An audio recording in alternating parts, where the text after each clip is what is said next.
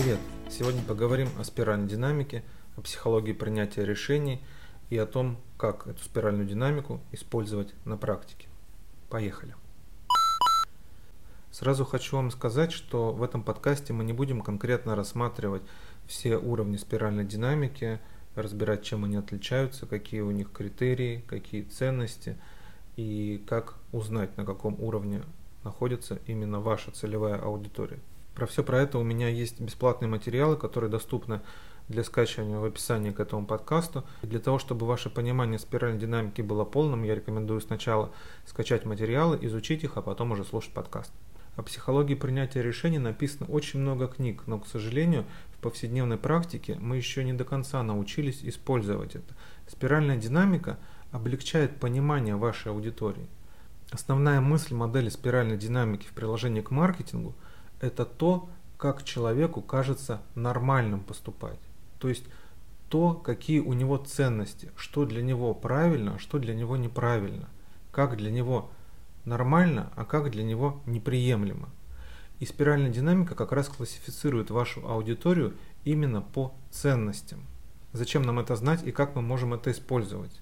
Для того, чтобы объяснить логику принятия решений, еще э, Дэниел Канеман, Нобелевский лауреат, ввел определение понятий двух систем. Система 1 и система 2 в человеческом мозге. Система 1 она отвечает за неосознаваемые интуитивные решения, а система 2 объясняет, то есть за анализ, за логику и за рационализм. И вот система 1 это как раз то, где находятся наши ценности. То, что мы сразу понимаем, вот это можно, а это нельзя. Допустим, когда вы подходите к светофору и видите красный свет, вы можете думать в этот момент о чем угодно, но вы останавливаетесь, потому что в вашей системе 1 прописано, что на красный свет идти нельзя. Либо наоборот, вы подходите к светофору, если ваши ценности и ваши убеждения позволяют вам перейти дорогу, тогда вы начинаете активно искать просвет среди машин для того, чтобы перебежать на другую сторону. И поэтому знать, на каком уровне находится ваша аудитория, знать, какие у нее ценности, знать, что для нее нормально, это критично важно для того, чтобы сформулировать ваш офер, для того, чтобы рассказать о вашем продукте и о вас, вашей аудитории так, чтобы она поняла, чтобы поняла и чтобы приняла решение. Давайте на примерах. Допустим, вам нужно продать курс по маркетингу. Для каждого уровня спиральной динамики вы должны рассказывать о нем по-разному. Допустим, для синих, те, которые находятся на синем уровне спиральной динамики, вы будете рассказывать о том, сколько у вас уроков, какие есть сертификаты, какой диплом, какие доказательства профессионализма у вас, как будут проходить эти уроки, сколько уроков, как они долго длятся – что в результате, как будет проходить оценка, как наполнены уроки. То есть вы будете рассказывать структуру, потому что для синих очень важна структура. Для синих очень важно, что зачем идет. То есть они очень любят иерархические модели, и для них важны доказательства. Если же вы будете рассказывать для оранжевой аудитории, для той аудитории, для которых нормально – стремиться к успеху, для которых нормально проявлять этот успех. Тогда вы будете рассказывать о том, что с помощью этого курса они добьются признания, они смогут прямо на курсе делиться своими результатами. Лучших учеников вы повесите на какую-нибудь доску почета, а с самыми лучшими будете работать дальше. Для людей на зеленом уровне курс по маркетингу – это совсем не про успех и не про иерархию. Для людей на зеленом уровне Курс по маркетингу – это создание некого сообщества.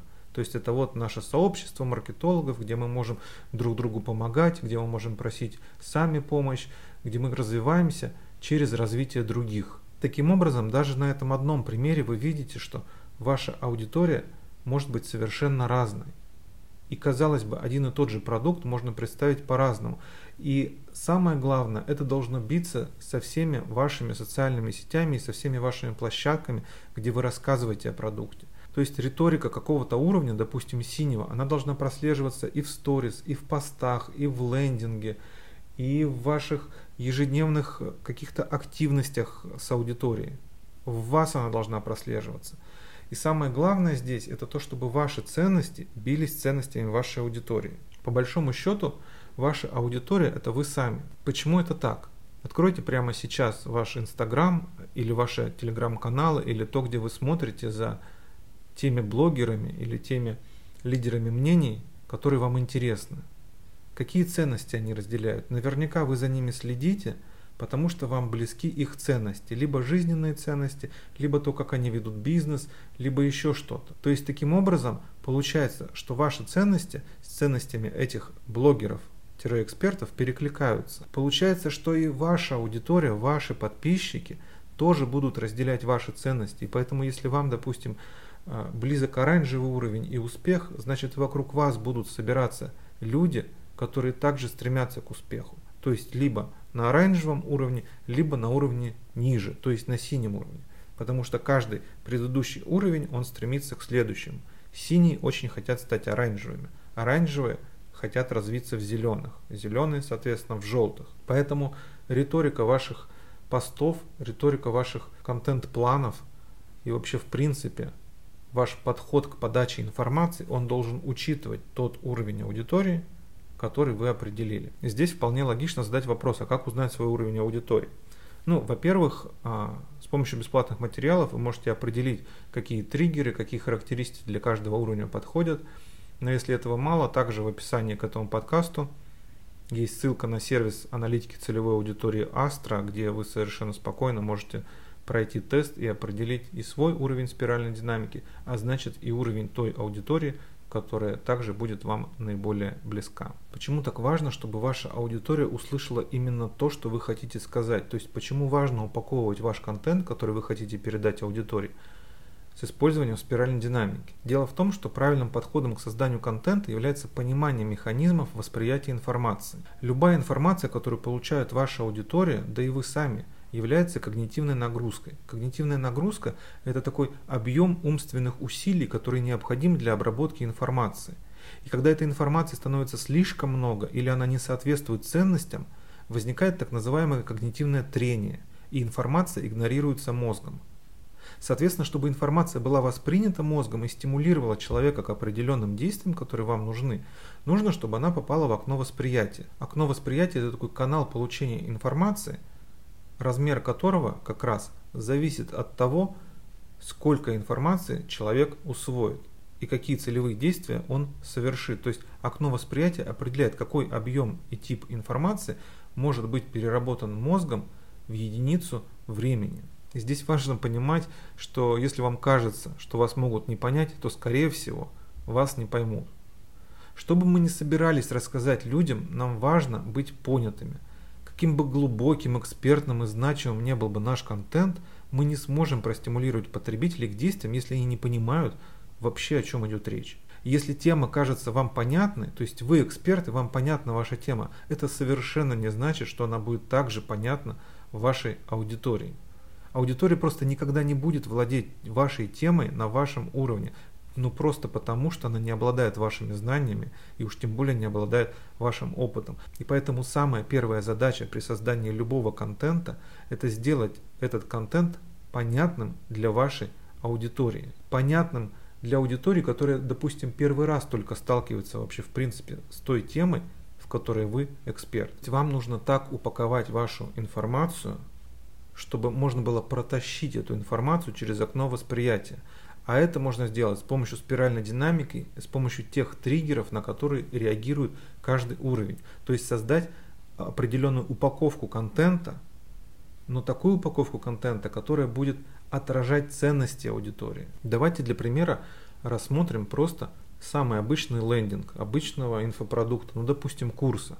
Курс по кулинарии – Допустим, мы учим людей печь хлеб. Если мы продаем этот курс на синюю аудиторию, нам надо очень четко написать, сколько будет уроков, когда начало, сколько длительность курса, во сколько эти уроки начинаются или открываются, кто их будет вести, что внутри, какое расписание, какой результат каждого урока, какой результат каждого модуля, когда будут экзамены или какие-то тесты.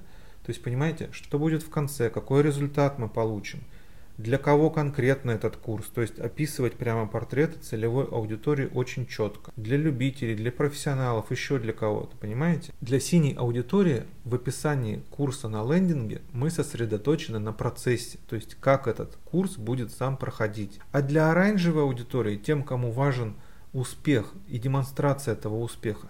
Мы сосредоточимся на результате. То есть для оранжевой аудитории нам надо создать в умах этой самой аудитории образ уже готового пекаря, успешного пекаря, который печет этот хлеб, и все ему аплодируют, стоят в очередь, чтобы только попробовать его прекрасный, э, прекрасный чиабатту, к примеру.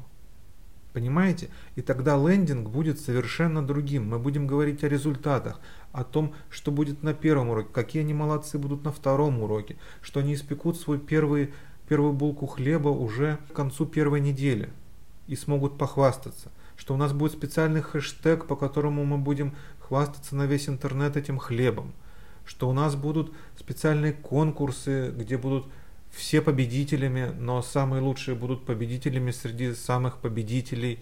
И мы создадим какой-нибудь зал славы пекарей, где будут вечно висеть их фотографии. Для оранжевого уровня важно, что будет в конце.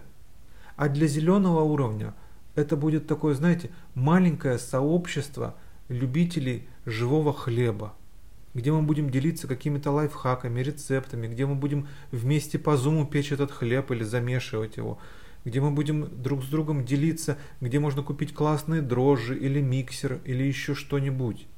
И тогда лендинг должен быть об этом. А теперь представьте, что вы сделали лендинг для оранжевой аудитории и привели на него синюю, к примеру. Представляете, насколько низкая будет конверсия этого лендинга? Представляете, как будет непонятно синим, о чем вы вообще говорите?